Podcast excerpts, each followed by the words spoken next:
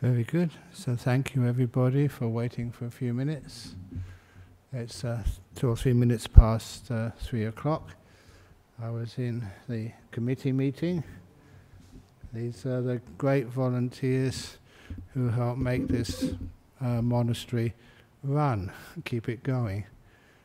Uh, there's uh, many, many parts of our Buddhist society now. And I mentioned to them that even though I've been working hard at a committee meeting and other things beforehand, you do feel a little tired. But as soon as you get to teaching Dhamma, it's amazing every time. It's kind of you wake up, you get a clear mind. And as somebody said, I think you said this, it's because it's coming from your mind, from your heart, rather than your brain. To actually have a committee meeting, you have to think. Here, you have to feel. Different part of the mind is being used. So anyway, let's begin. Namo tassa bhagavato arahato sama sambuddhassa. Namo tassa bhagavato arahato sama sambuddhassa. Namo tassa bhagavato Arahato Sama Sambuddhasa Buddhang Dhammang Sanghang Namasami.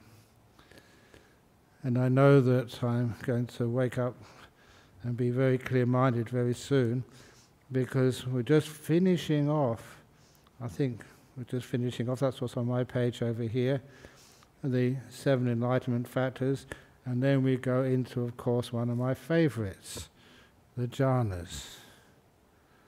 So let's start first of all.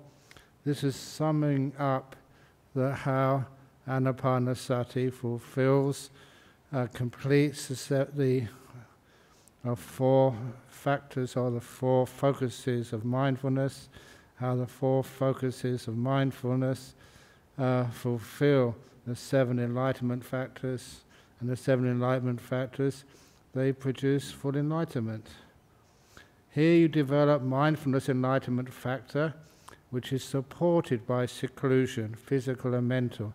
The physical means that you do uh, have a place of quiet and peace where you can practice these things.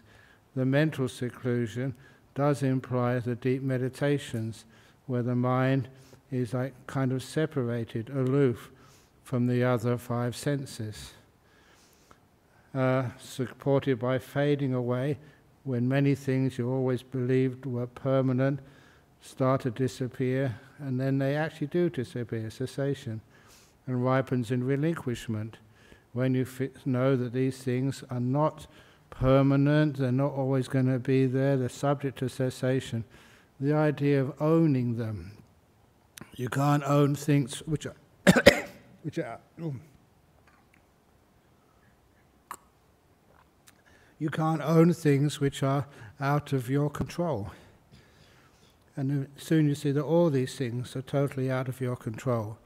Your body, past, past and future, uh, thoughts, perceptions, feelings. I'd always love to have pleasant feelings for the rest of my existence. Only joy and happiness, never any suffering. But I can't do that. Not even the Buddha could do that. This morning, when I gave some chanting to someone uh, who was experiencing a lot of suffering, I chanted for them the uh, Bojjhanga Sutta. And one of those uh, chants was that even the Buddha, when he was suffering, uh, the monk Chunda, who was attendant at the time, chanted the Bojjhanga Sutta for him. And the Bojjhanga is the seven enlightenment factors. And by hearing that chanting, it was so inspiring to the Buddha that the Buddha recovered immediately. Even the Buddha got sick. You develop the exploration of Dhamma, the energy, the joy, tranquility, stillness, equanimity, stroke, contentment, enlightenment factor, which is supported by seclusion fading away cessation and ripens in relinquishment. You don't own anything anymore, nothing. There's not even an owner uh, visible. And that is how the seven enlightenment factors developed and cultivated complete true knowledge and deliverance. In other words, full enlightenment. I'm not sure if I said that two weeks ago, did I? I may have had to leave because I was over time. But anyway, now we go to what I was looking forward to talking about today right stillness. In Pali, that's Samma Samadhi. And of course, you all know that Samadhi is often, it's got many, many different translations, usually translated as absorption or concentration, but I have never found a better translation than stillness. It describes what it feels like and it makes it quite clear what is the path into that stillness. Doing things never creates stillness. Holding things, striving for things, will never allow that stillness to develop. It always be stiff. And remember, these states will last for long periods of time. And they can't possibly last for such periods of time when there's too much uh, control happening. This is where all control actually vanishes. Anyway, this is the first quote on right stillness, otherwise known as jhana. I remembered a time, this is the Buddha talking. I remembered a time when my father was occupied while I was sitting in the cool shade of a rose apple tree. At this particular time, they estimated the Buddha was maybe six, maybe seven years of age. Not really called the Buddha yet, but a young boy. Having passed beyond the five senses and free from unwholesome states, I entered and abided in the first jhana. That's what the Buddha remembered as a kid.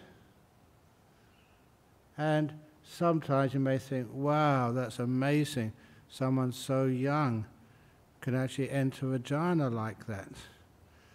But you know, in the years I've been teaching these jhanas, I've come across many people, you know, old, young, even people who weren't even Buddhists, who sometimes do some kind of letting go and spontaneously just enter into these jhanas. And I check them out and ask the questions, and it's true. They did have experience of that jhana. And as for this person who is soon to be the Buddha, I thought, could that be the path to enlightenment? I'll repeat that because it's important. The Buddha thought, this jhana, could that be the path to enlightenment, to Bodhi? Then a realization arose. That jhana is indeed the path to enlightenment. That was a fantastic statement there, uh, which the Buddha said in the Majjhima Nikaya. The Eightfold Path is the real, accurate description of the path to enlightenment.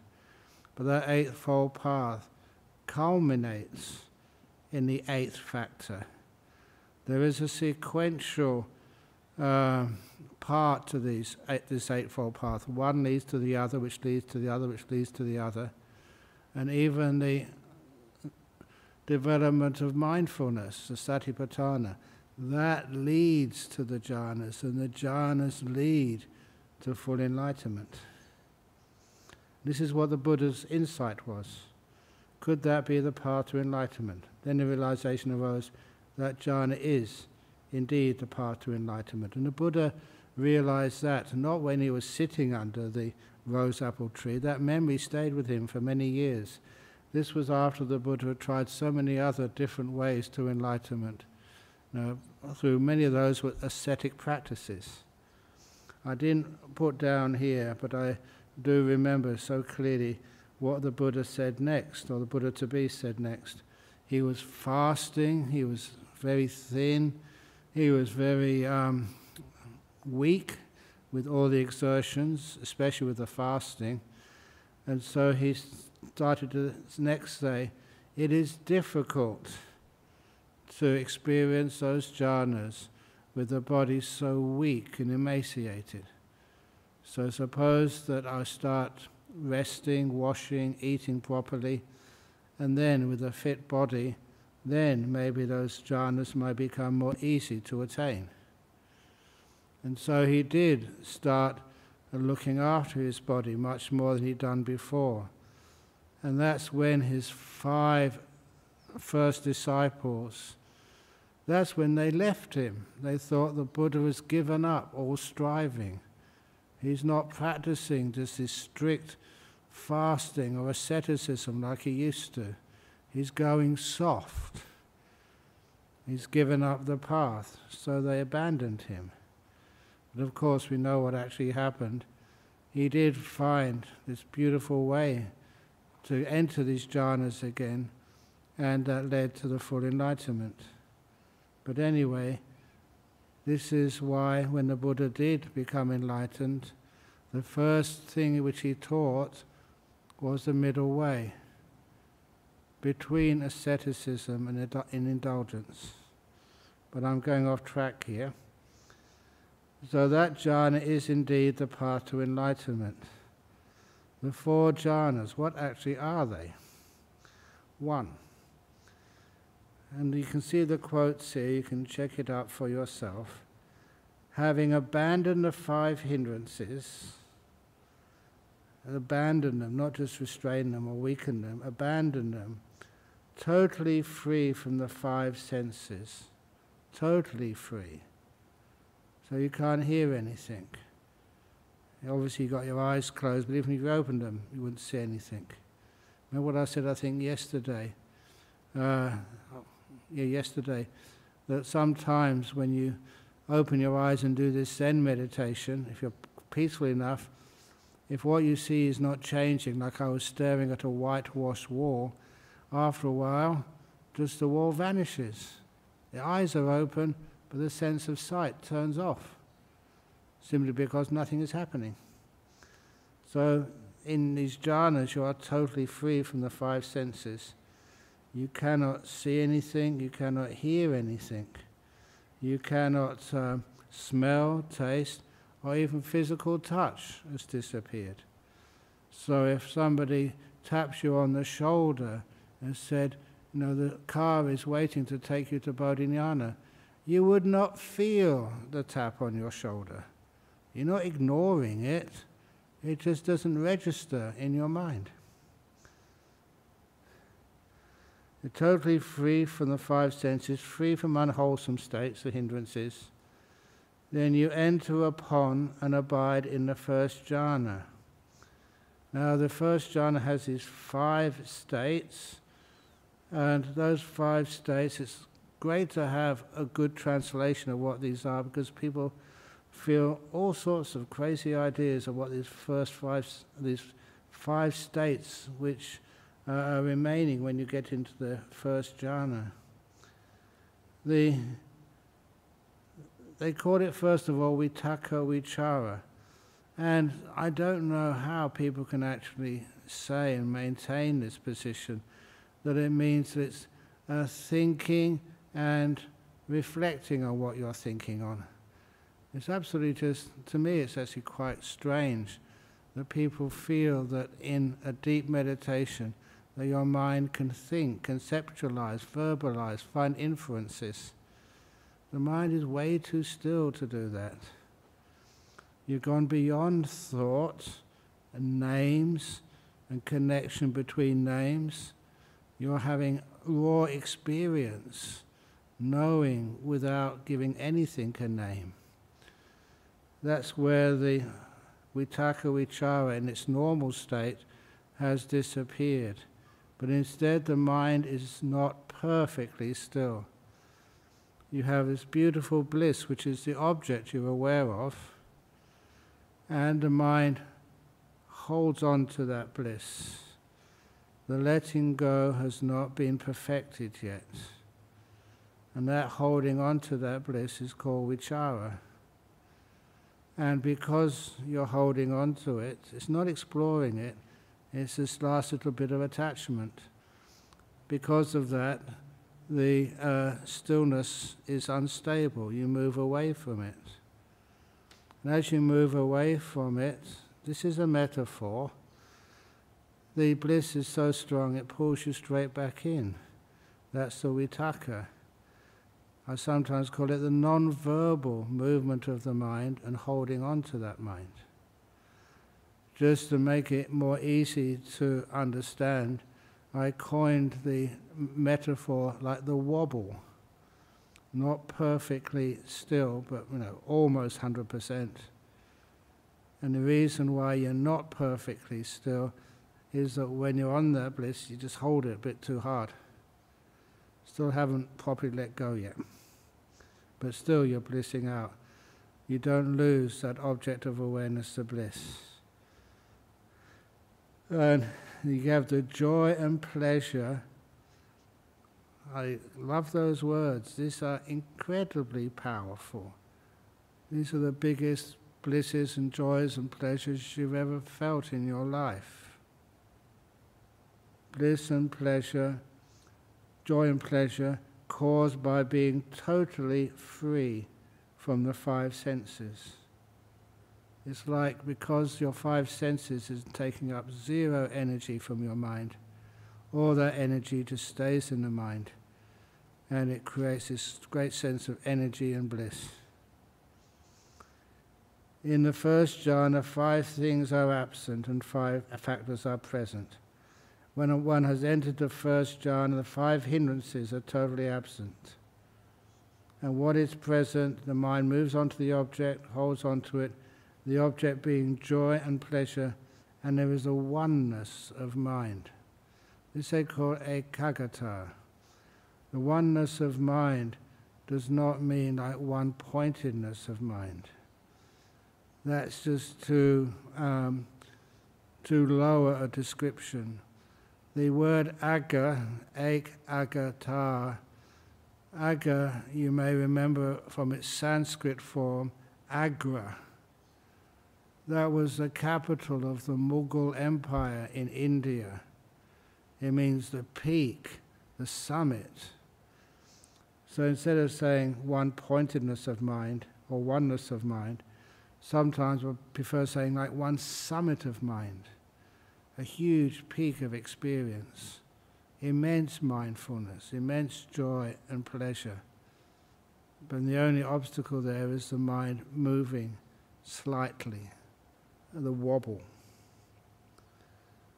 I will do the next two and then we can go for questions. When the mind no longer moves on to the object, you're going from the first jhana to the second jhana. When the mind no longer moves on to the object because it lets go of holding on to it, you can relax enough just to let this bliss be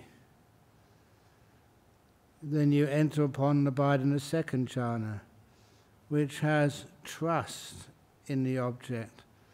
Sometimes you translate that same word, it's sampasadana, it's like uh, faith in the object. This means that you can let go of that last bit with that trust, faith, confidence. And uh, that means you can let go of it. It's not going anywhere holding on to it is proving to you that that is a disturbance. This doesn't need to be done. And then when it doesn't move, you have unity of mind without any movement of or holding onto it. And this is with a different flavor of piti sukha. This is a joy and pleasure caused by absolute stillness. Nothing moves here. This is sometimes described in other traditions, it's a valid description, as like diamond like samadhi.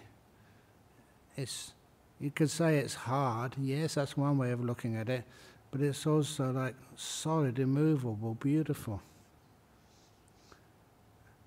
Now, there is also a one and a half jhana as well, which the Buddha mentioned.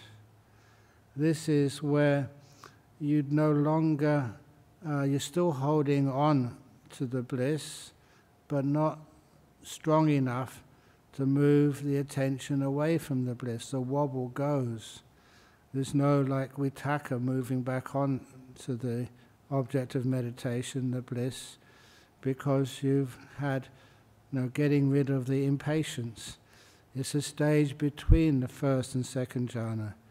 The vitakka's gone, but vichara is still there, he's still holding, but very, very lightly.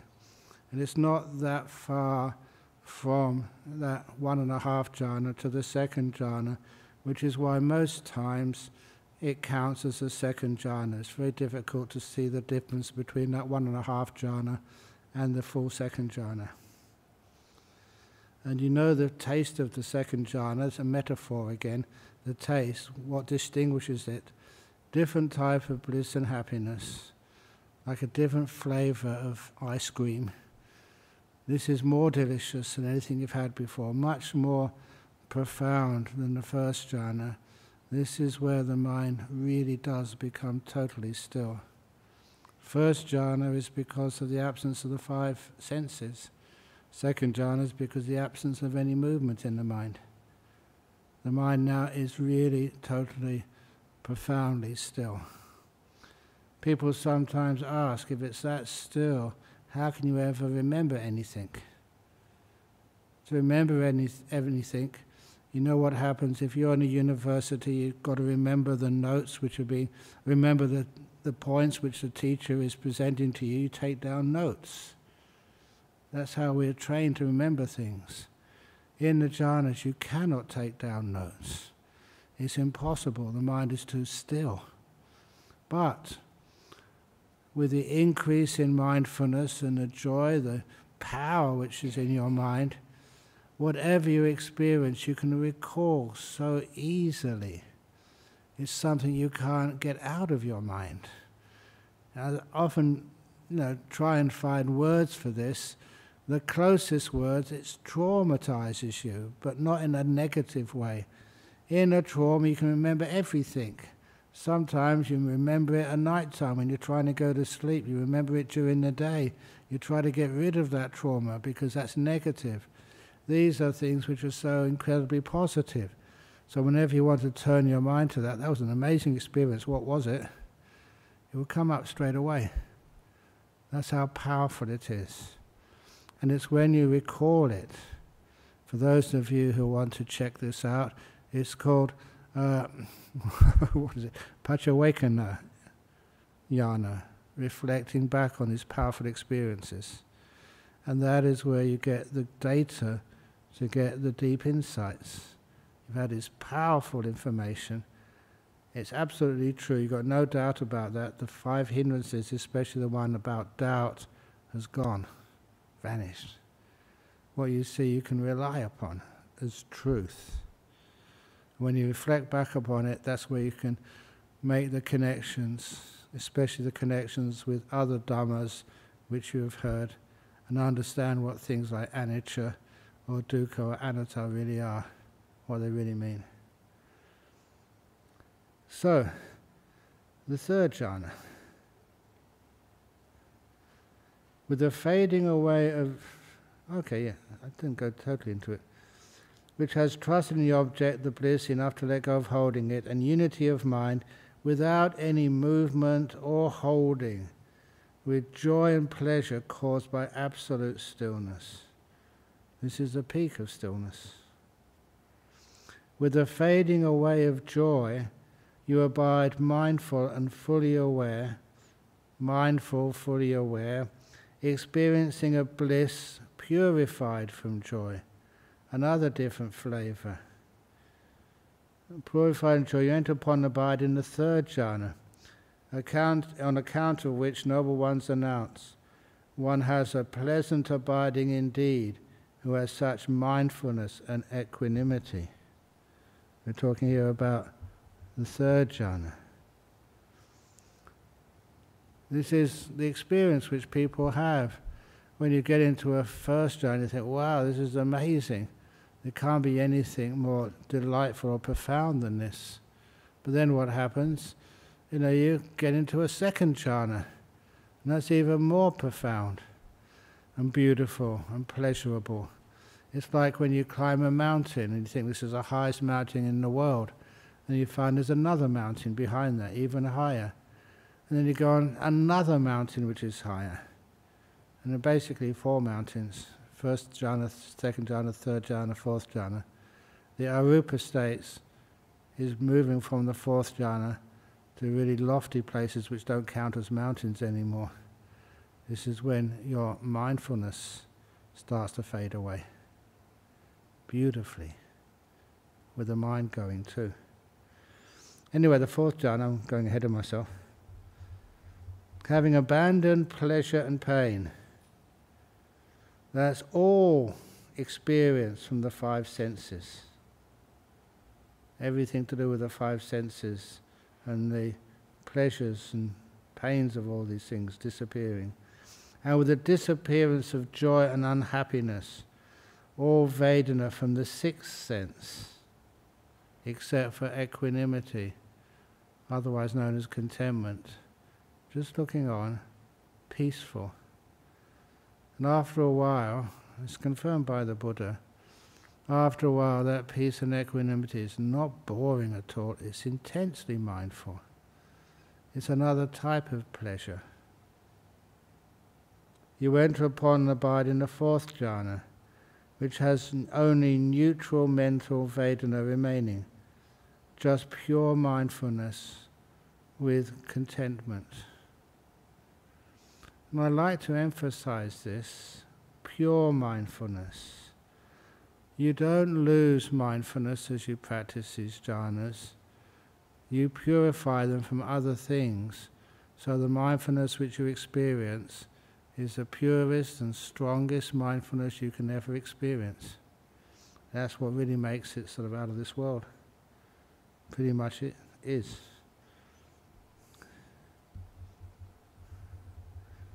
That's the description. Now, questions?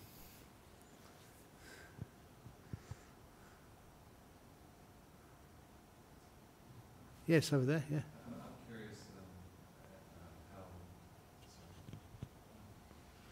Um, well, with your experience of how, if you've gone through all four of these, or how long it took to get there? Okay, now that's a question I cannot answer. I'm just saying how frustrating it is. If I tell a lie, I have lost my monastic status. If I tell the truth, I'm still breaking the precepts. Mm. The Buddha said you can only tell other monks. And if I did, you know, claim that yes, I've experienced those, and it would be encouraging other monks to actually to talk about those. And sometimes those other monks will be put into a corner, pressurized, and then they may make a mistake and say they have. Mm. So what I do, I have all these little tricks of the trade. I told one of those, I think a couple of weeks ago, when I said Ajahn Brahm cannot enter jhana.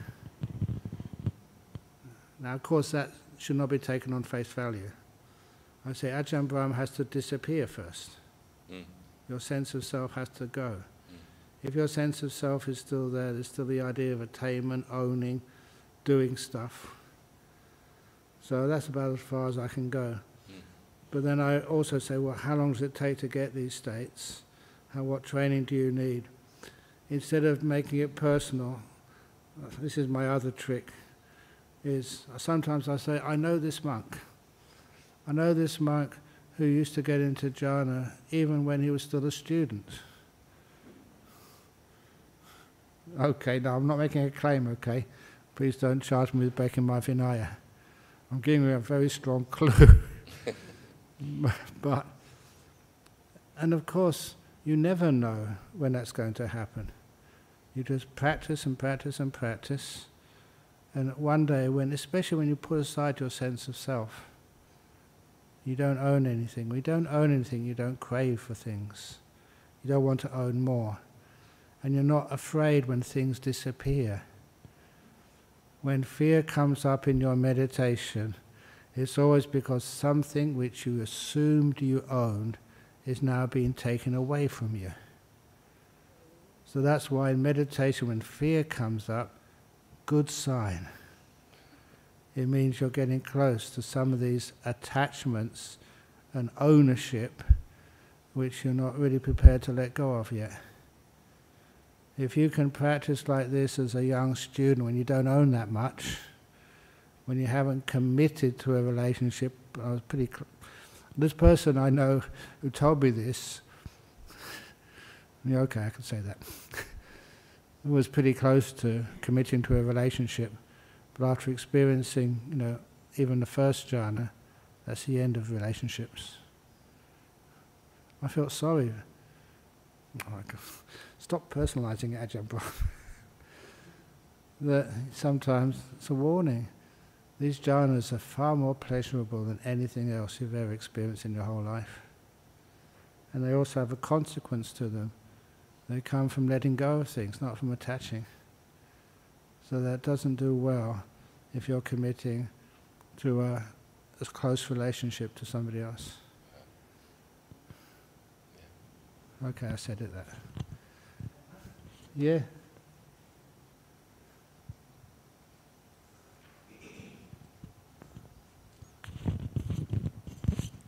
Thank you, Ajahn Brahm. Very interesting. Yeah, Ajahn Brahm, you started today's sutta with the summary of the seven factors of enlightenment. Mm-hmm. You mentioned the, the highest one is we know is equanimity, okay, Mm. and then you started with the, the four the four jhanas, Mm. all right, stillness of mind, okay. Now, so this is the seven the equanimity, okay, okay, and the jhanas. Is this a continuation, this thing, or, or, or a different thing, or what?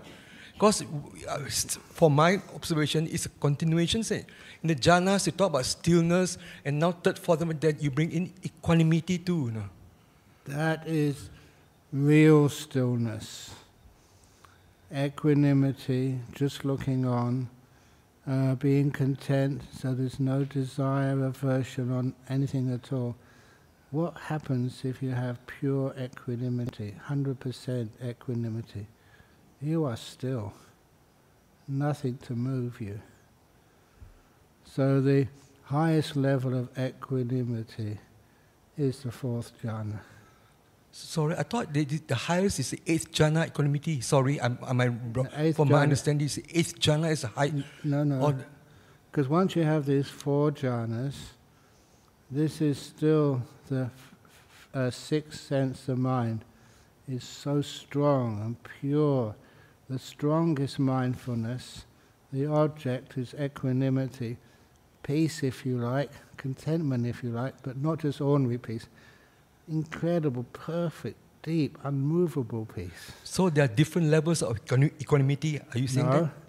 And then after a while, if you stay there long enough, things start to fall away, fade, disappear.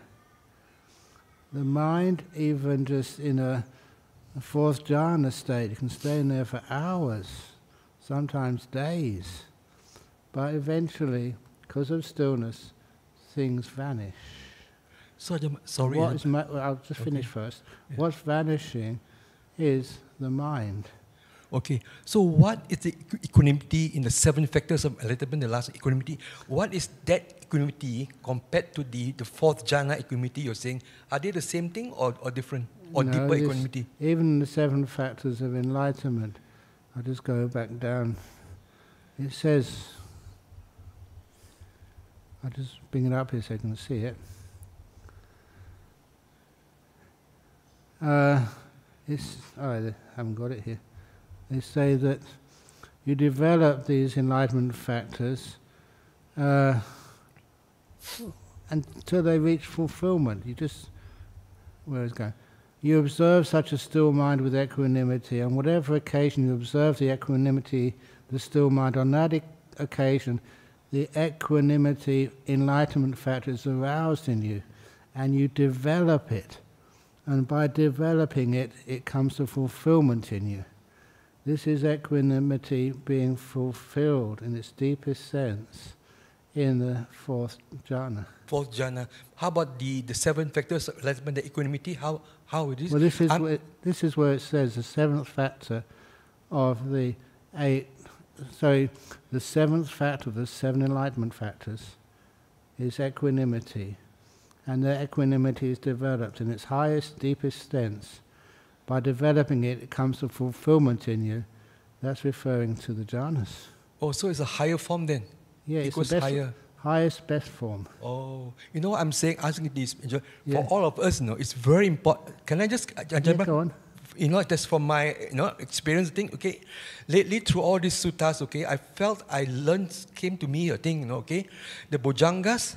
Yeah, Bojjhangas is a healing thing for all of us, you know. of course. The highest, highest, um, uh, uh, uh, it's the fact, it's an enlightenment factor, you know, okay. Yeah. So after listening to this, I apply this to me, you know. Yeah. Whenever I have that problem, this thing, okay. So the bojjhangas is a healing thing. So I look at it, I apply the in my own way equanimity, you know. Yeah. And it, I mean, you have to practice it. It, it works for me, you know. The problems is all from my mind, all this coming up, thing, you know. So I apply the equanimity, this thing, and it helps a lot. Yeah, That my mind keeps exerting all, you know, all the problems we have, all these things. Indeed. Just let go, and that's a healing factor. That's what the Bojjhangas is about, you know. Yes. Like uh, the Buddha chun, was sick, Chunda recited, he healed, he, he got healed. exactly. So it's he recited and healed a lot of the monks down- down there. So it's a healing thing for all of us. but when you actually take it to the level of the jhanas, Mm. you don't have any problems because you've disappeared. Yeah, I mean, of, The course, the the higher thing now. the thing, the thing, has yeah, gone. Yeah, yeah. The Mm. sense of ownership has Mm. vanished. And that it means the equanimity becomes immovable. Mm. So all this, just just one. right. So if you are at diff, see for us zero to nine, which level we are in, you know. So if we are at a higher level, we can understand this, you know. Yeah. A person just come in level one, they won't understand this. I- So it will take time. Sorry, what what? Now, even if you don't Do- understand it, I just recall so many times when Ajahn Chah, my teacher, was teaching. It was way above me. I didn't understand it at all. But I remembered it.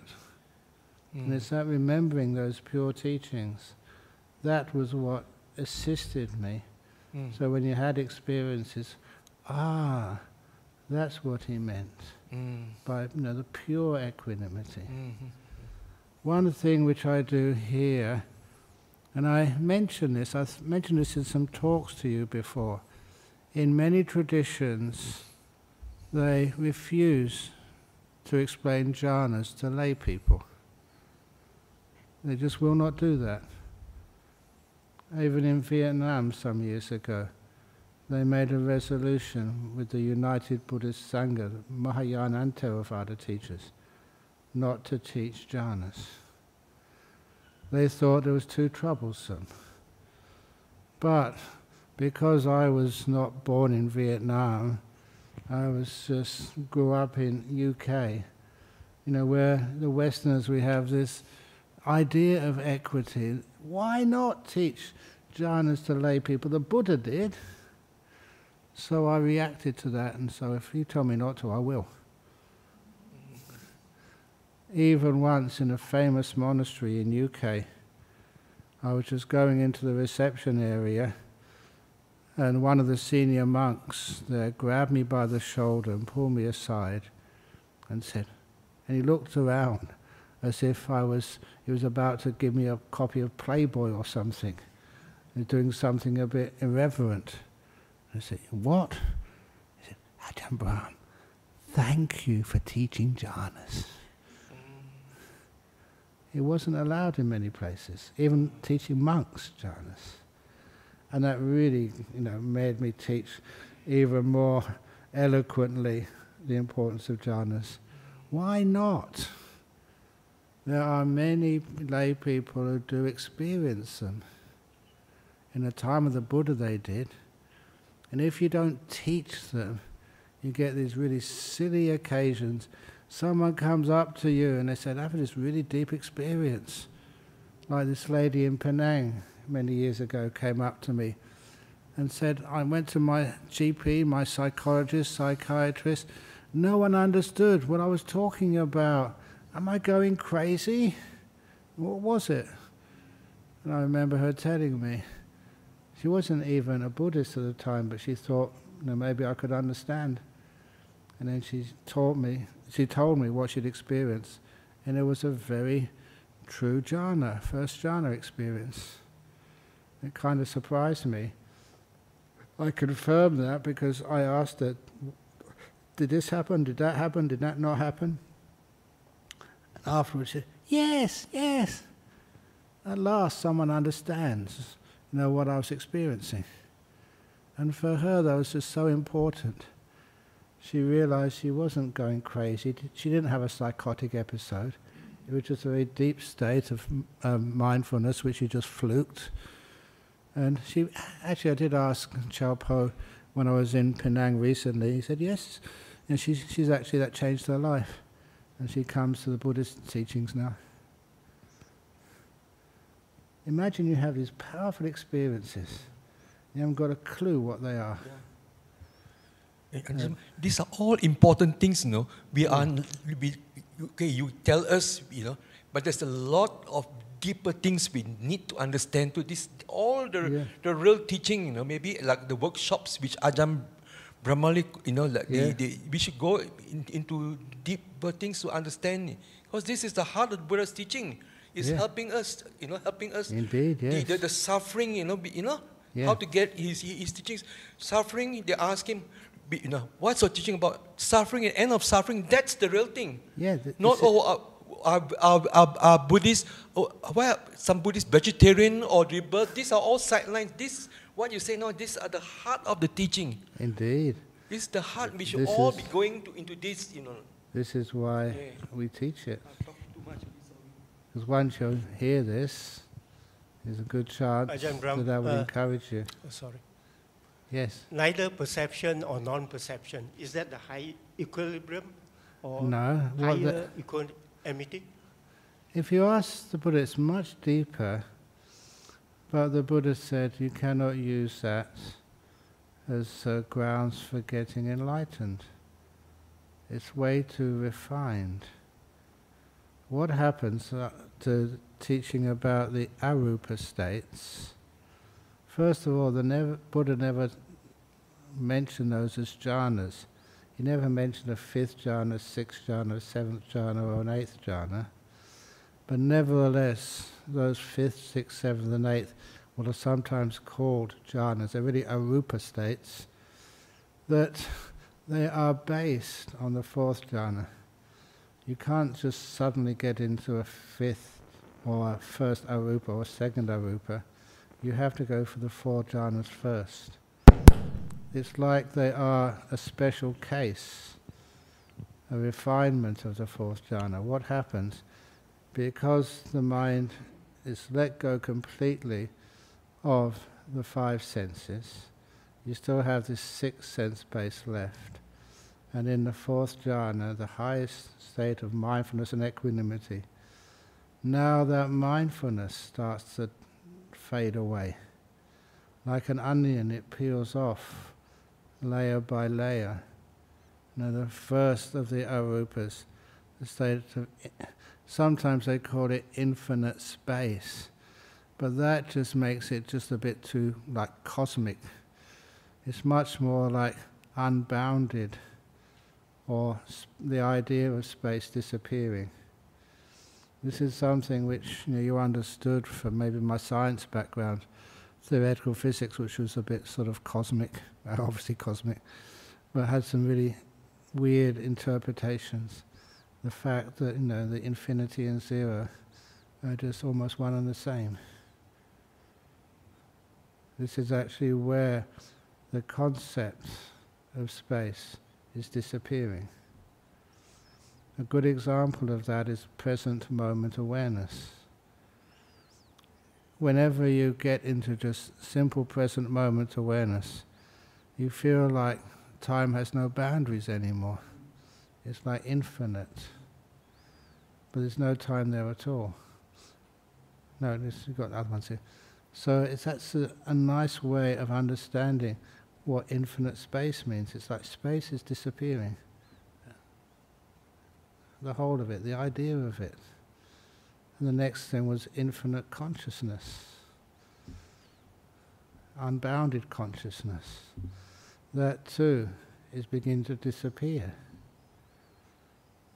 This is where even the idea of um, mind is vanishing. And then there is this state of nothingness, which sounds very easy to understand, but it means there's nothing left. But then you can perceive nothingness.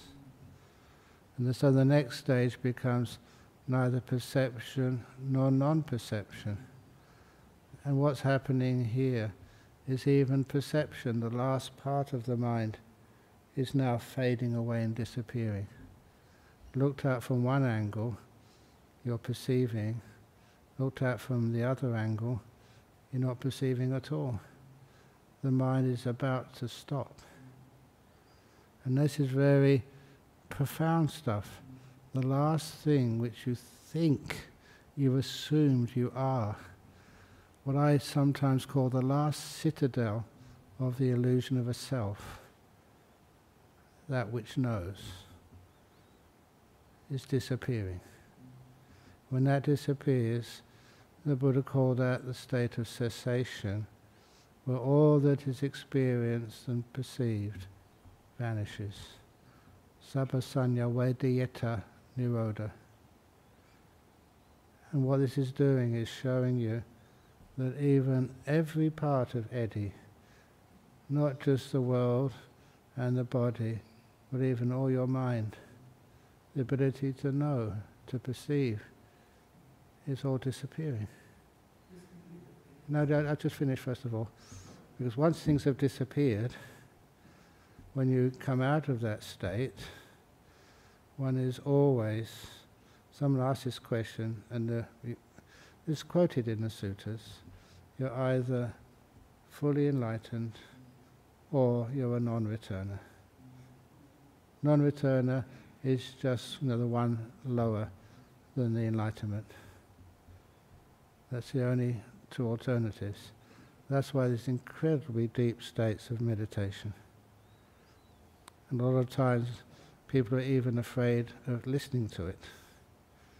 What do you mean you disappear? Is that the whole point of this path, disappearing? Yes. Vanishing. Gone. Out of samsara. And I'm saying that. Many people say, Ajahn Brahm, he's been a monk for so many years and that's, he doesn't know anything yet. But I say that because it's true. And one day it will happen to you. You vanish. Okay? Okay, uh, one minute, and then we do it on this. Do you want your question, Chris? Oh, sorry, John. In, important, yeah. Like in space floating, okay, that is when we are, the mind is so light, you know. No. But we are so light, then we, like, uh, you know, we are light, no problem, all these things, then we float out the thing, you know. No. Opposite of that is, you know, our mind, because our human mind, we are so bound to the earth, you know. We are so attached to the problem we have. When some little thing happens, you think, oh, we, we, we, we, we, we keep like a, how, how do I say, like a, keep going, you know, you know, you know, you know, like a, attached to the problem, make it big, all that, so why we suffer. No, Isn't it? So when we, we, we slowly become become lighter in equanimity, become lighter, all these things, then we, I, I, I mean, it's being stuck to, to, to, to earth, this thing, okay, the, the, the thing, become lighter, then we, we, we float out this thing, you know, then we become light, and that's how the whole thing is. No, no, it's much deeper than that. Ah, yeah, I know that. The earth the, the problem, the thing, for us, well. just human being, if we can go, we don't go for the deeper states, you know, you know, and so and so we can know the basic thing to help us through in the problem. That's good enough, and then we progress. That that depends on many, some people for many lifetimes or whatever this thing. Yeah. So I am trying to focus on the word of the Buddha. And the word of the Buddha is having these problems disappear totally right now. Not slowly. Okay, here we go. Okay. Number one question What does one know after jhana that rebirth would eventually end? Wow. Do you know if it's dream entry or renewing from past life? What you know after a jhana first of all, your five hindrances are gone for a long time. Uh, the deeper the jhana, the longer those five hindrances have gone. One of the things which are gone is no more wanting, no more ill will, which is one of the reasons why I check people if they claim they've attained a jhana. You know this before. I say, You, a white woman, white women can't get jhanas. and I look at you and see if you're really offended. And if you get very angry, you know, say, okay, that wasn't a jhana, okay. of course, white women can get jhanas. It doesn't really matter, but you try and upset a person because you've still got that propensity or uh, ability to get upset. That wasn't a jhana. That's how you check people out. So, what one knows after jhana, that rebirth would eventually end. Yes, you can know that. But first of all, you notice what rebirth actually is. What happens in a jhana, your five senses have stopped. I mean, really stopped. They're just not there. When they come back again when you emerge from jhana, that's like what happens when getting out of jhana. But in there, you've got the data. What it's like, you know, when you're free of this body totally. Number one, it means you're never afraid of death anymore because that's you know what's actually going to happen. Okay, dying is painful, but once you get past that point and you're dead, oh, free at last.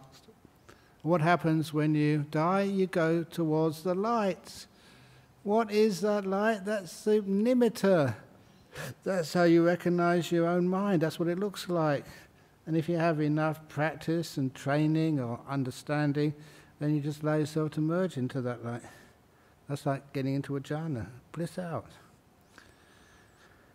Do you know if it's dream enter, entry or renewing from past life?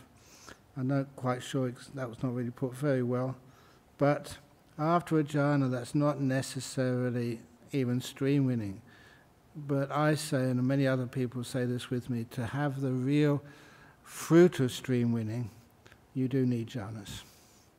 I can't see how anybody can be a stream winner, not just on the way to being a stream winner, but really achieve stream winning without having experienced the jhana. You can just infer, suppose, but when you've actually been there and know what a jhana is like, then you have a kind of understanding of just what death is, what is outside of the five um, senses. That's one of the things that I mentioned this, I think, somewhere recently. When the Buddha described these jhanas, and I haven't come to this yet, but you'll find that the Buddha described the even the first jhana, the bliss which you feel at that first jhana. He called it Paviveka which is the bliss of renunciation. The next description was Sambodhi Sukha. And when I read that, it must be a misprint, because Sambodhi means enlightenment, enlightenment happiness. That gives you a taste of what enlightenment is. It's not enlightenment, but you get the flavor of it, the taste of it. That joy which you feel even in first jhana, Sambodhi Sukha. If you want to know what enlightenment feels like, truly, how the Buddha described it. Get into a first jhana, stay there for a while. When you come out afterwards, that's what enlightenment feels like. It's powerful. And second, what gets you out of a jhana? When you get too scared if wood is gone? No, scare, fear only stops you getting in. Once you are inside a jhana, there's no fear there. The only reason why you come out of a jhana, there's two reasons. And one of them is a very important one for you to remember. If you need to pick up your children from school at 3 p.m. or something, please tell yourself when you sit down after lunch at you know, 1 p.m., I must come out by 3 p.m., I must come out by 3 p.m., I must come out by 3 p.m. And then you can come out. It's amazing to do that. that you know just you haven't got a clue about what time is. The mind is really still and enjoying itself immensely, and then the mind comes out, and it's 3 p.m. Make sure you say p.m. If you just say by 3, you might come out at 3 a.m. Because the time has no meaning for you anymore in there. You're getting scared is only an obstacle for getting into jhanas. You never have any fear when you come out for a long period of time. Even my dear old preceptor, I was not ordained by Ajahn Chah. My preceptor was uh, Somdet Buddhajan in Wat Saket. It was weird. I, I asked people, why didn't you send me straight to Ajahn Chah? And the people who I took advice from at that time said, and we never thought you were serious becoming a monk. You were too happy. That's what they said. I was always smiling. I was meditating already. But they said, I don't think you'd last because they thought only miserable people would go to monasteries to become monks. Honestly, that's what they said. So, anyway, uh, eventually you just uh, find really good preceptors. And my preceptor once told me a personal story, I don't mind repeating it. He said, even though he was a great scholar, and he became the acting Sangharaja of Thailand, it's only politics which stopped that being confirmed as a real Sangharaja. But uh, he said once, he came from Koh Samui, and that uh, when he was a young monk, of course he had to learn meditation and I asked him to meditate in a coconut grove. And he got into a really nice deep meditation, into a jhana.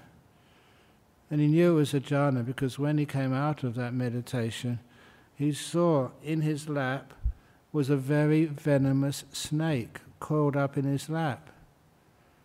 And he said he was taught by his parents, his teachers, if that gives you a bite, you're dead. And he said, even though he recognized that snake as really dangerous and it was coiled up in his lap, he had no fear at all. He wasn't suppressing the fear, I must sit still, I must sit still. There was no fear at all. And he just carried on being peaceful, it was nice.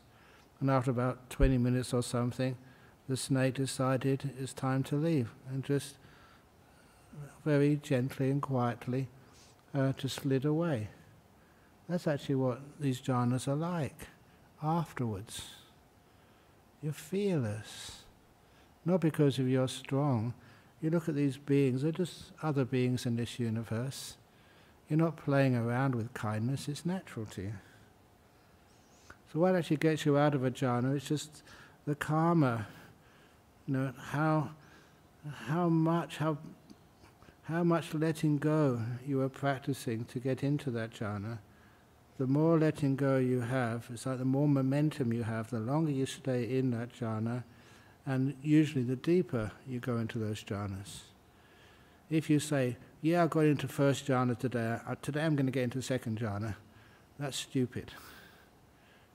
You just say to yourself, I'm going to really let go, really let go, really let go. And you feel really peaceful. You don't do anything and then you can go into very deep jhanas and stay there for a long period of time. It's the amount of renunciation which you do, basically.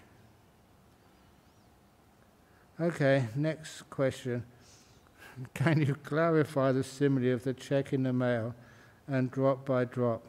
Why jhana is unexpected, whereas in the sutta it says one decides? Shouldn't it be gradual? You decide to let go of things. All you can ever do is to create the situation, the causes where the jhanas happen, and to make sure you avoid those things which will stop the jhanas from happening. And what stops the jhanas from happening is wanting, fear, pride all those negative emotions which you know everybody knows you know, are not supposed to be part of a person practicing. If you have those sorts of things there, I want, I want, I want, then it will never happen. That's one of the reasons why many times people, I want, I want, I want, and they get nowhere, they just give up. And when they give up, oh, this is impossible, I can't do this, then the jhanas can happen. All these lovely similes. This is a simile which I invented of the donkey and the carrot simile. You all know this one, I hope, by now. If you don't, you weren't paying attention last time. How does a donkey catch a carrot? Because that carrot is tied to a string, and the string is tied to a stick, and the stick is tied to the donkey's neck, so that carrot is just about two foot in front of the donkey's mouth. And even though the donkey chases after that carrot, that's how the farmer makes him pull the cart behind it. Even though the donkey chases after it, it's always about two foot in front of the donkey's mouth. So, how does actually the donkey catch the carrot? So simple. It runs as hard as it could. You all know, you all know how to do that, chasing after carrots in life. But then the donkey knows how to stop. And is not afraid. Because as soon as you stop, that carrot, the momentum of the carrot, makes it swing further away from you than you've ever experienced in your life. Four foot in front of the donkey's mouth. He's losing the carrot. But does the donkey get afraid? The donkey is patient, just waits. And as the donkey waits, the carrot starts moving towards the donkey. It just, you know, when things swing up, they swing back again. And soon it's two foot in front of the donkey's mouth. And then the donkey just doesn't do anything. Because now the donkey's coming at full speed the fastest it's ever moved towards the donkey, towards its mouth. And soon it gets right next to the donkey's teeth. You've seen pictures of donkeys, they've got huge teeth. And right at the very last moment, the donkey remembers the importance of compassion. He looks at that carrot and says, Carrot, the door to my mouth is open to you. opens its mouth, and that's how the carrot comes in. That's how jhanas happen as well. You've been running after them. That's actually quite good. Now stop. When you stop, you feel your meditation is going backwards. You feel like the check is not in the mail at all. Ajahn Brahm is making these things up. And it goes so far away further than it's been before. But then you find it starts coming towards you. You don't do anything. Remain still. And soon it's coming so fast, so fast, and it's scary. That's why you need the kindness. Open the door of your heart to this wonderful carol which is coming into you. You didn't do it. You were just patient. You let go. But let go with kindness. That's why the experience of jhana is unexpected, because if you want it, it doesn't happen. When you don't want it, you just make the causes right there, then it happens. When entering jhana, is it common to feel like we're in a state of emptiness, sunyata? Here, bliss is experienced as vacuity, since the stillness dissolves thoughts and feelings. No, that's how, not what, how I would describe it. The emptiness is empty of what? That's why I was impressed when I read the Sunyata Sutta by the Buddha the first time. He always made emptiness uh, conditional. Empty of what? Empty of the past, empty of the future, empty of worry. The, so when you are entering a jhana, it's actually not when you're entering a jhana, the bliss is the strongest feeling at that point. It's powerful, it's out of control. Your sense of self is disappearing fast vacuity, not really emptiness, but You can't have a first jhana without the power of the bliss And its incredibly strong piti and sukha. The stillness dissolves thoughts and feelings. It dissolves thoughts, yes, but not Vedana, not feelings. Those feelings are like purified, the most powerful purified bliss you've ever had in your life. That's why it also serves, as I said earlier, to dissolve any thoughts of like lust or sensory pleasure, any thoughts of any feelings of anger. Those things just can't exist. Have you ever wondered why are monks and nuns celibate? Are we doing this just to torture ourselves? To give ourselves a hard time? Is it because we're on the shelf, we can never find a girlfriend, never find a partner, so I'll become a monk? of course not. You become a monk and stay as a monk or as a nun because you have this beautiful sense of a much more powerful sense of joy and happiness. And this is what the jhanas give you. Anyway, that's the fourth question here. I don't know that. Okay, yeah, please. Yeah, Cheng, I've got a question here. Yeah, but you know, sometimes with these things over here, I sometimes people say, "Why are you only doing one paragraph or one bit a day?" Because I've gone really slowly in the last times I've taught this class. But that's wonderful because you know you're really important. Yes, Cheng. Um, just it's really a curiosity question. If if we talk about arahan, that is the Tevijja arahan, Yeah. and if the first uh, Tevijja, or doesn't matter the second, they s- they they know path. Li- uh, I mean the path life. Uh, uh, you call it, I think what, you you you understand path life. Uh, anyway, you understand past life. Yes. my curiosity is this that don't you think that it will happen only a, a person if somebody claim that they have attainment of a arupa before they can do that or even if let's say you're arahan or, or even somebody got past life knowledge the tevijja of the knowledge Yes. It has to happen before you can do a rupa attainment That's a very good supposition, and I probably tend to agree with you. You know, I always think you, you think very deeply, you see very deeply.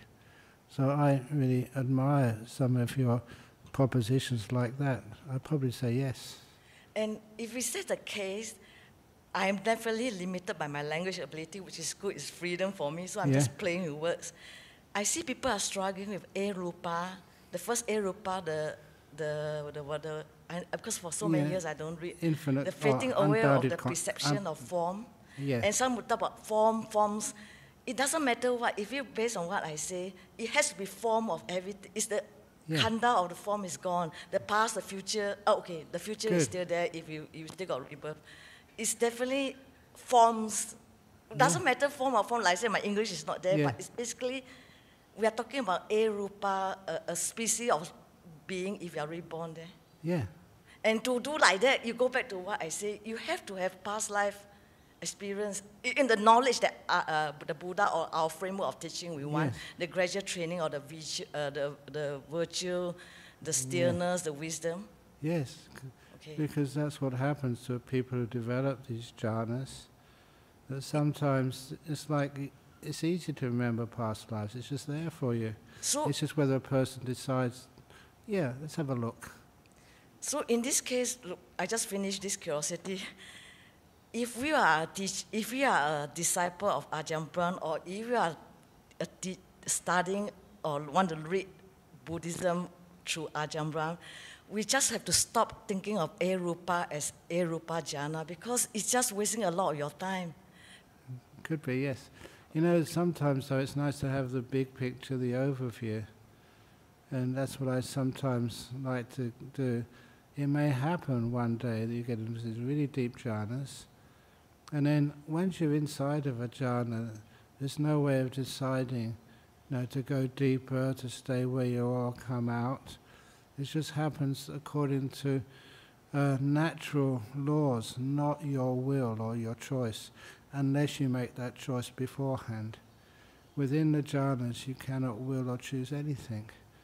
That part of your mind has disappeared. And it's because of that, you know, you can't decide within a jhana what you're going to do next. Which is, that's one of the reasons why you come out naturally. And so you can't decide, I will get into the arupas. And it means also, the Buddha said, there's you are two types of enlightenment for those people who've just gone through the four jhanas and those who've taken it further to the arupas. The arupas aren't necessary, but sometimes it happens anyway. These are not things you decide. Yeah, I'm going to go and do the arupas. I'm going to just do the four jhanas. If you think like that, you're missing the whole point. Can, can I just jump into your curiosity with your Yes. this last statement? So I have this curiosity also. If you people are always talking about uh, my English, I, I just have to do it correctly. Uh, master of uh, they're comparing. It's just a more of comparing. Uh, somebody, some meditator who can meditate and attain uh, a rupa is uh, uh, mas- better master than uh, arahant that is have four jhana. I think it's rubbish. I agree. Okay. Then I don't have to tell you why because there's a lot of scholar that argue with it. I felt it doesn't make sense at all because four jhana of Sariputta, and if you worship the wisdom of Sariputta and you harbor that about mastery or com- commentary saying the mastery of Arupa is better person, I uh, I don't know what they use. I think it's so, it's just out of, mm. i- incoherent to what I think. I totally agree with you there. I always remember that description of people who are fully enlightened, how they describe that to the Buddha. They said that one who's fully enlightened never feels they're better than anybody else, never feels they're worse than anybody else, never thinks they're the same as anybody else. That comparison has totally been abandoned. There's no self there to compare. So that's true, you never feel that one person's better or worse than anybody else. And that's a good sign that a person's understood what the Buddha called conceit. Conceit is not just thinking you're better. Sometimes conceit is thinking you're worse or thinking you are different. You give up all comparisons, all judgments. That's a sign of a fully enlightened being.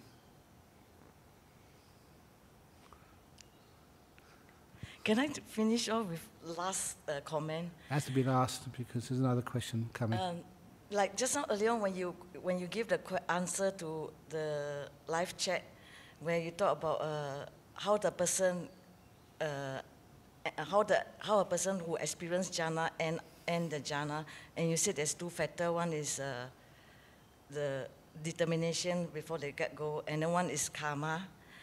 I I just think that if let's say a lot of your bhikkhu, or a lot of your sangha people and a lot of your good, good disciple, if they follow what you say earlier on, just let go, let go, let go. From first jhana, they go let go, let go until fourth jhana. There'll be a lot, a lot of good things happen in a lot of monastery there. Especially if they after finish their two weeks of doing their uh, patimokkha, they are so virtual mind, and then they got good teacher, and they learn so much, and they already got first jhana, and then remember to say let go, let go, so they happen. Okay, thank you. A question over here? Please, yes. No, it's, the the thing is coming. In one of the suttas, uh, uh, the Buddha extend his life by signless concentration. What does that mean, signless concentration? Is it the nothingness? Okay, the signless concentration. It's not a concentration, it's a stillness. It's the animitta samadhi. That means it's similar to not comparing anything. not sort of seeing uh, anything which makes you feel that this is better than that. When, how do we compare anything? We look for signs. And we've been brainwashed basically by our culture and believe this is a better sign than that. This is a more educated person than that person. This is a wiser person than the other person, a kinder person. All those signs vanish. Now imagine when you just cannot compare, you don't have any signs left. You can't even see like a second jhana better than the first jhana. It means you have no desires possible. To have a desire, you have to have a comparison. Here I am, this is what I want. When you cannot compare, all that wanting vanishes. And that creates a sense of stillness and peace. You don't want stillness, you don't want anything. But when you don't want anything, that's just what happens. It's cause and effect, it's nature.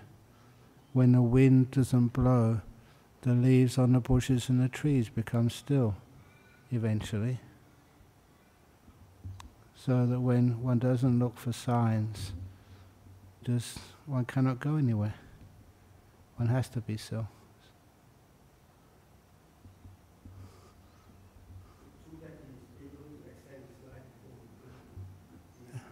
They said he wouldn't. No, he wouldn't extend his life by that method. The, this is one of the other things I love saying that when uh, people ask about the Buddha extending the life, the Buddha made a promise, and that promise was made to Mara right after the Buddha became enlightened.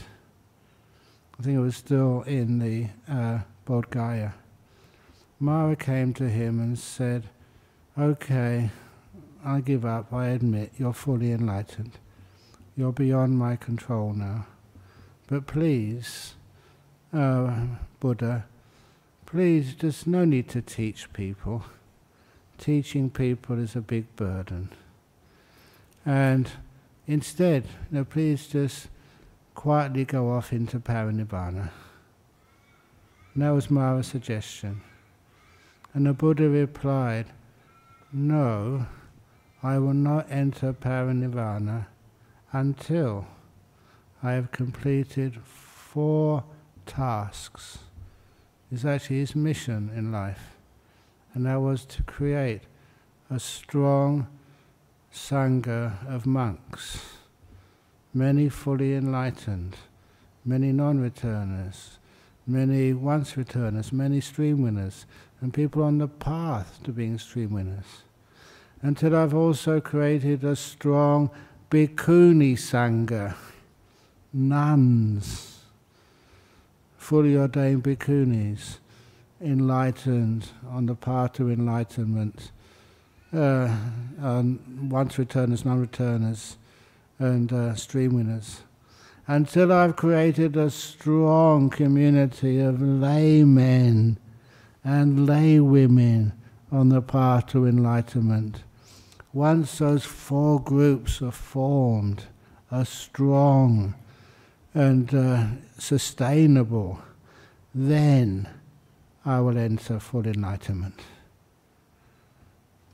And that's when Mara came to see the Buddha under the Chapala shrine in Vaisali and said to him, he was old at this time, and he said to the Buddha, Remember that promise? Of course. Now there's a strong Sangha of female enlightened beings, a strong Sangha of male monks enlightened, strong lay supporters, laymen stream winners and once returners, non returners, strong uh, group of lay women supporters uh, you know, on the path to enlightenment, once returners, uh, non returners, stream winners. Your promise has been fulfilled. So the Buddha said, now is the time to actually to take full enlight- to take the full enlightenment, the parinibbana. And that is when the Buddha said, Yes, I remember that promise. I have to keep it. In three months' time, I will enter full parinibbana. That's the other part of the story which people forget. The reason why the Buddha taught and worked so hard for so many years, he had this goal of actually making Buddhism strong and sustainable by these four groups. And once he had achieved that goal, Ma reminded him, yes, I've done my, my job. He could theoretically extend his life, there would be no point to that. He was just saying it's possible to do that as a Buddha, but no need. He was right. Buddhism has lasted for the last 25, 26 centuries, and it's grown. It's gone to all parts of the world. I think there is some weakness in it. And one of those weaknesses, honestly, was the fact we did not have a strong bhikkhuni sangha. I think Dr. Casey Kesari Dhammananda once said, the Buddhism for so many years was like a, stool with three legs. It's never as stable as a stool or a chair with four legs. he said, it's wonderful that now we're seeing that fourth leg being put back rightly on the chair, which is Buddhism. That was the main reason why the Buddha kept alive for so many years to teach.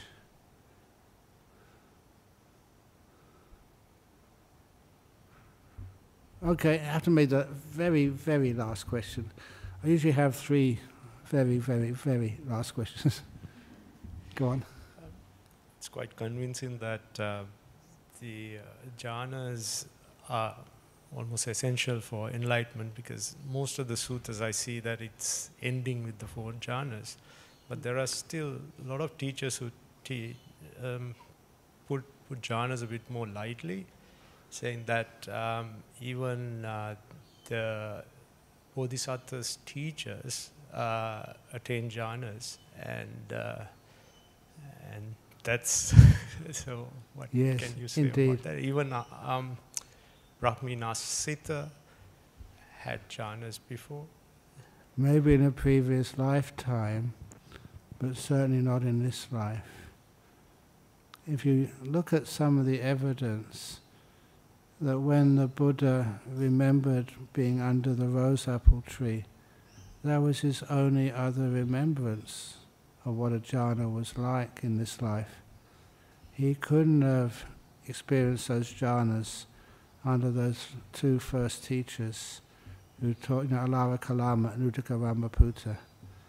And when he realized the importance of the middle way, not to do things which tire the body, and not to indulge in sensory pleasures, but to realize that the joy of the mind is exempt from that, uh, not indulging in sensory pleasures.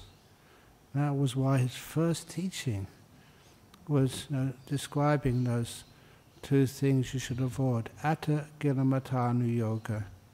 That means practices which tire and exhaust you know, your body and mind.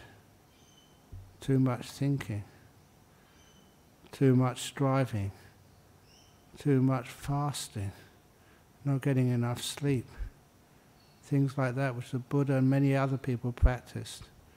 And the other was, was Kama Sukhalu, karma sukali Kanu Yoga.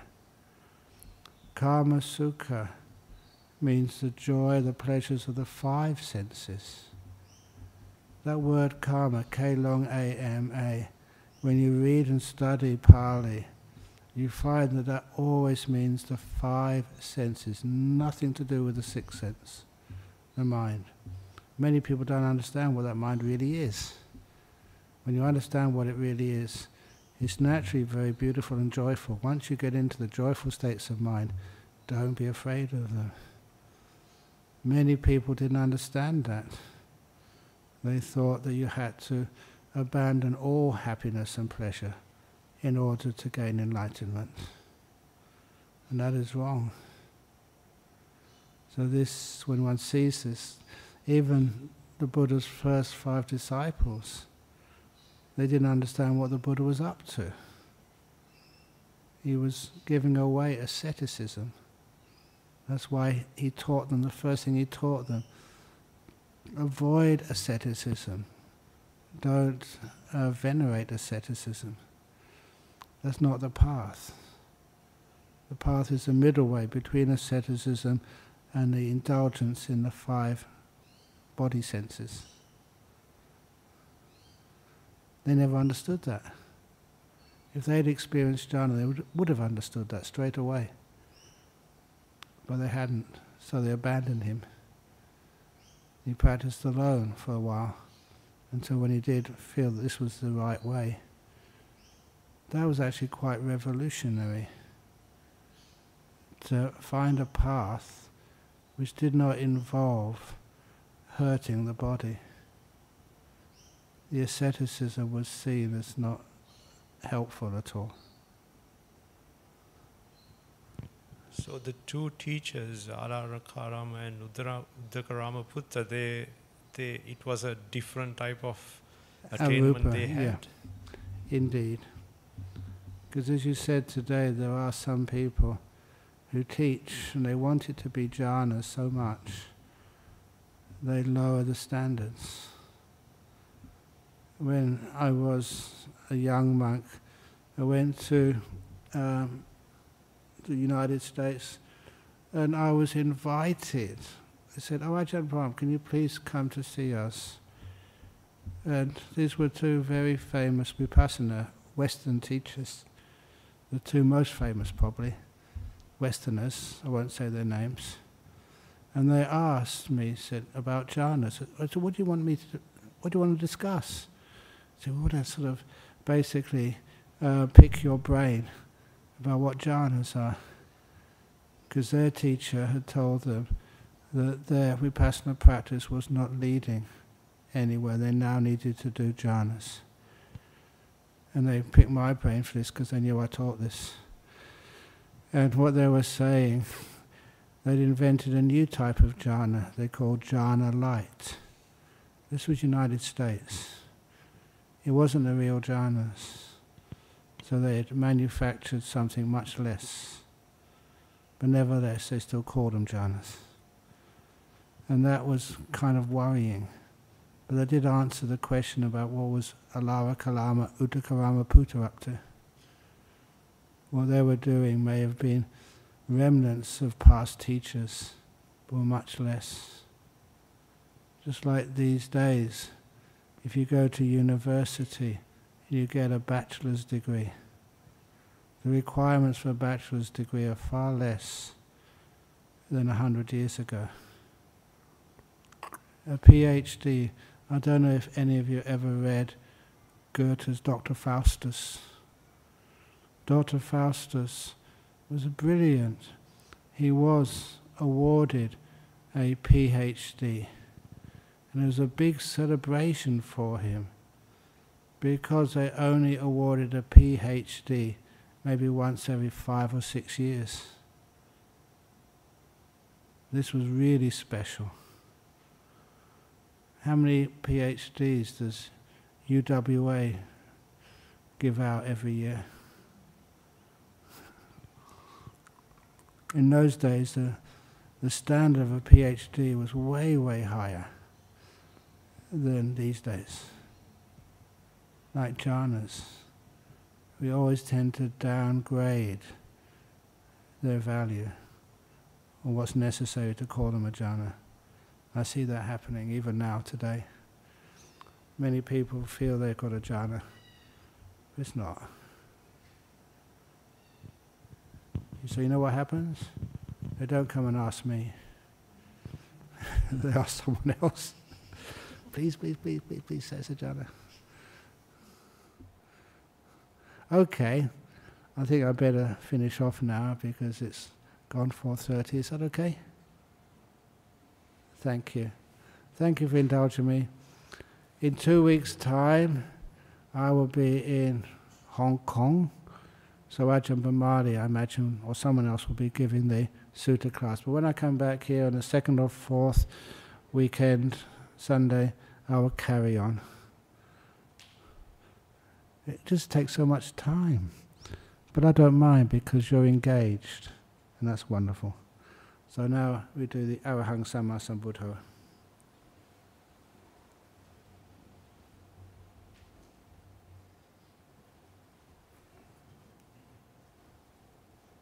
Ah.